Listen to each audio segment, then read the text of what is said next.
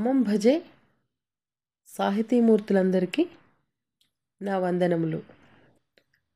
నేను రాసిన కథ రేడియో కొన్నాము.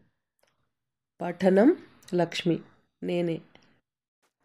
ఆ రోజుల్లో వినోదానికి రేడియోలు ఎక్కువగా ప్రాముఖ్యత పోషించాయి. కొన్ని ఊళ్ళల్లో చిన్న చిన్న సినిమా హాళ్ళు ఉండేవి. చుట్టుపక్కల పల్లెల వాళ్ళందరూ వచ్చి ఆ హాలులో సినిమాలు చూసేవాళ్ళు. కానీ అందరికీ వీలు అయ్యే విషయం కాదు కదా? రేడియో అయితే ఇంటింటా ఉండేది కాబట్టి అందరికీ ఉపయోగపడేది. అయితే మా ఇంట్లో మాత్రం రేడియో ఉండేది కాదు.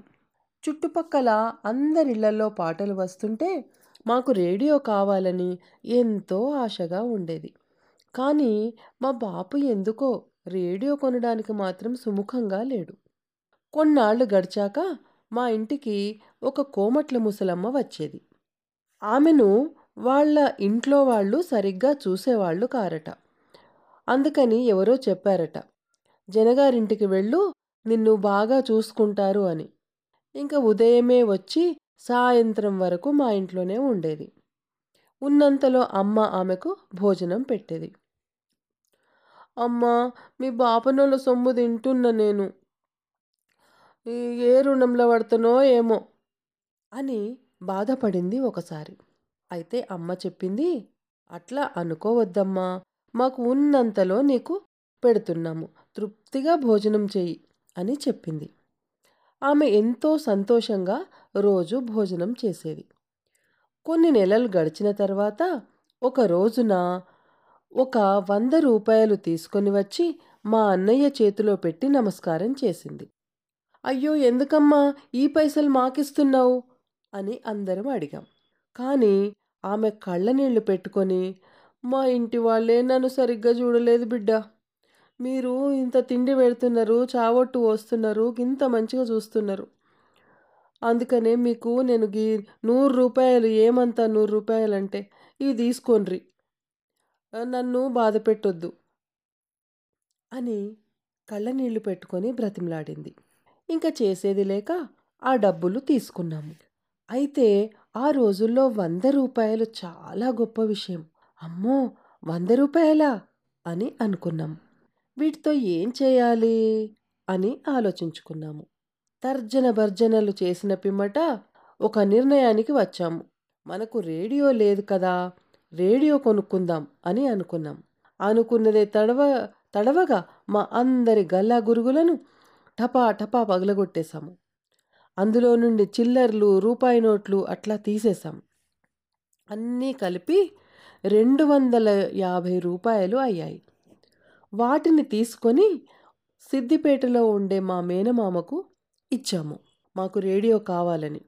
అప్పుడు మా మామ అడిగాడు ఏం రేడియో కావాలి అని? అంటే నీకే తెలుసు కదా మంచి రేడియో నువ్వే తీసుకొనిరా అని చెప్పింది అమ్మ. సరే అని మా అమ్మ డబ్బులు తీసుకొని ఇంకా కొంత తను కూడా జమ చేసి ఫిలిప్స్ రేడియో కొనుక్కొని తీసుకొచ్చాడు. ఇక రేడియో వచ్చిన తర్వాత మా సంతోషానికి అవధులు లేవు. మా ఇంట్లో రేడియో ఉంది మా ఇంట్లో రేడియో ఉంది అని ఇంకా మురిసిపోతూనే ఉన్నాము. ముఖాల మీద నవ్వు చెదరడం లేదు అసలు. భోజనాలు కూడా సరిగ్గా చేశామో లేదో నాకైతే గుర్తులేదు.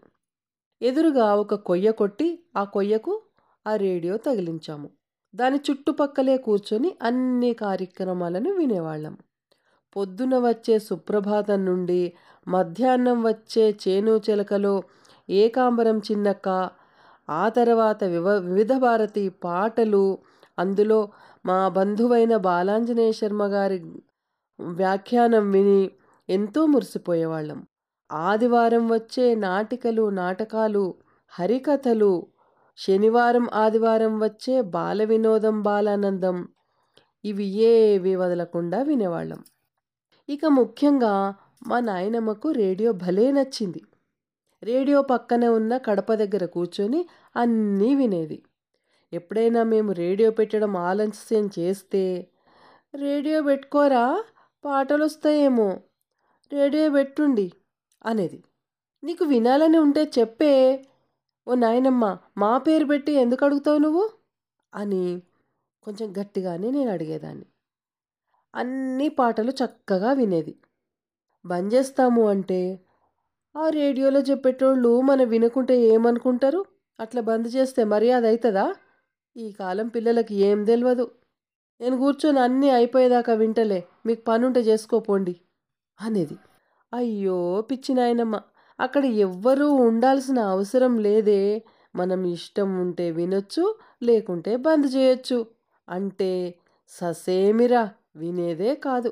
సరే ఆమె సంతోషం మేమెందుకు కాదనాలి అని రేడియో పెట్టి మా పనుల్లో మేము ఉండేవాళ్ళం. సీతాలు సింగారం మాలచ్చి బంగారం అనే పాట వస్తే నన్ను చూసి మురిసిపోయేది మా నాయనమ్మ. మా లచ్చి బంగారమే అంటూ. వారానికి ఒకసారి వచ్చే సంక్షిప్త శబ్ద చిత్రాన్ని ఇంటిల్లిపాది కూర్చొని వినేవాళ్ళం.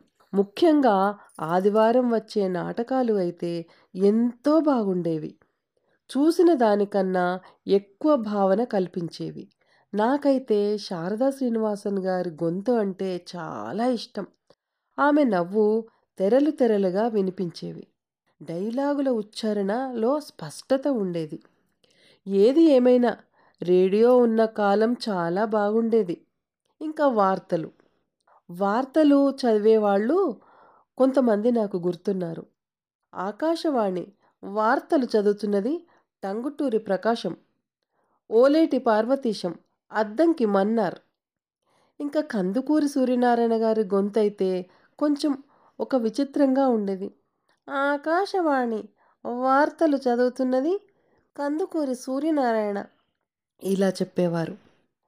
వివిధ భారతిలో వ్యాఖ్యాత శ్రీ ఉమాపతి బాలాంజనేయ శర్మ గారు అద్భుతమైన గాత్రంతో చక్కని వ్యాఖ్యానం చేసేవారు. వారు మాకు బంధువులు అని చెప్పడానికి నాకు ఎంతో గర్వంగా కూడా ఉంటుంది. ఇప్పటికీ ఆనాడు రేడియోలో విన్న పాటలు కంఠస్థానంగానే ఉన్నాయి. జానపద గేయాలు భక్తి పాటలు ఏవి విన్నా మర్చిపోలేని గుర్తులుగా మిగిలిపోయాయి. చిన్నతనంలో విన్న పాటలన్నీ ఎక్కువగా ఘంటసాల గారివి సుశీలమ్మ గారివి. ఆ తర్వాత బాలసుబ్ర సుబ్రహ్మణ్యం గారి పాటలు. నాకు ఇప్పటికీ సుశీలమ్మ గారి పాటలంటే చాలా ఇష్టం. ఎంతో అద్భుతమైన గొంతు. రేడియో ప్రజల జీవితాలలో ముఖ్య భూమికను పోషించింది. ఎన్నికలు జరిగినా క్రికెట్ మ్యాచ్ వచ్చినా రేడియో చుట్టూ కూర్చొని వినే రోజులన్నీ గుర్తున్నాయి. క్రికెట్ మ్యాచ్ వస్తే మాత్రం రేడియో బాపు దగ్గరే ఉండేది. వేసవి కాలంలో అయితే ఆరుబయట కూర్చొని రేడియో పెట్టుకొని పాటలు వినడం చాలా గుర్తుంది. అయితే మాకు రేడియో లేని కాలంలో మా పెద్దక్క వాళ్ళ ఇంట్లో ఉండేది. వాళ్ళు సెలవులకు వచ్చినప్పుడు రేడియో తీసుకొని వచ్చేవారు. మాకు ఎంతో గొప్పగా అనిపించేది. అసలు ఒక్క క్షణం కూడా బయటకు పోకుండా ఆ రేడియోలో వచ్చే ప్రోగ్రాంలు అన్నీ వినేవాళ్ళం. మొత్తం మీద మేము మాత్రం రేడియో కొనడంలో చాలా వెనుకబడ్డామనే చెప్పాలి. ఆమె ఎవరో పుణ్యమూర్తి వల్ల మేము రేడియో కొనగలిగాము. ధన్యవాదములు.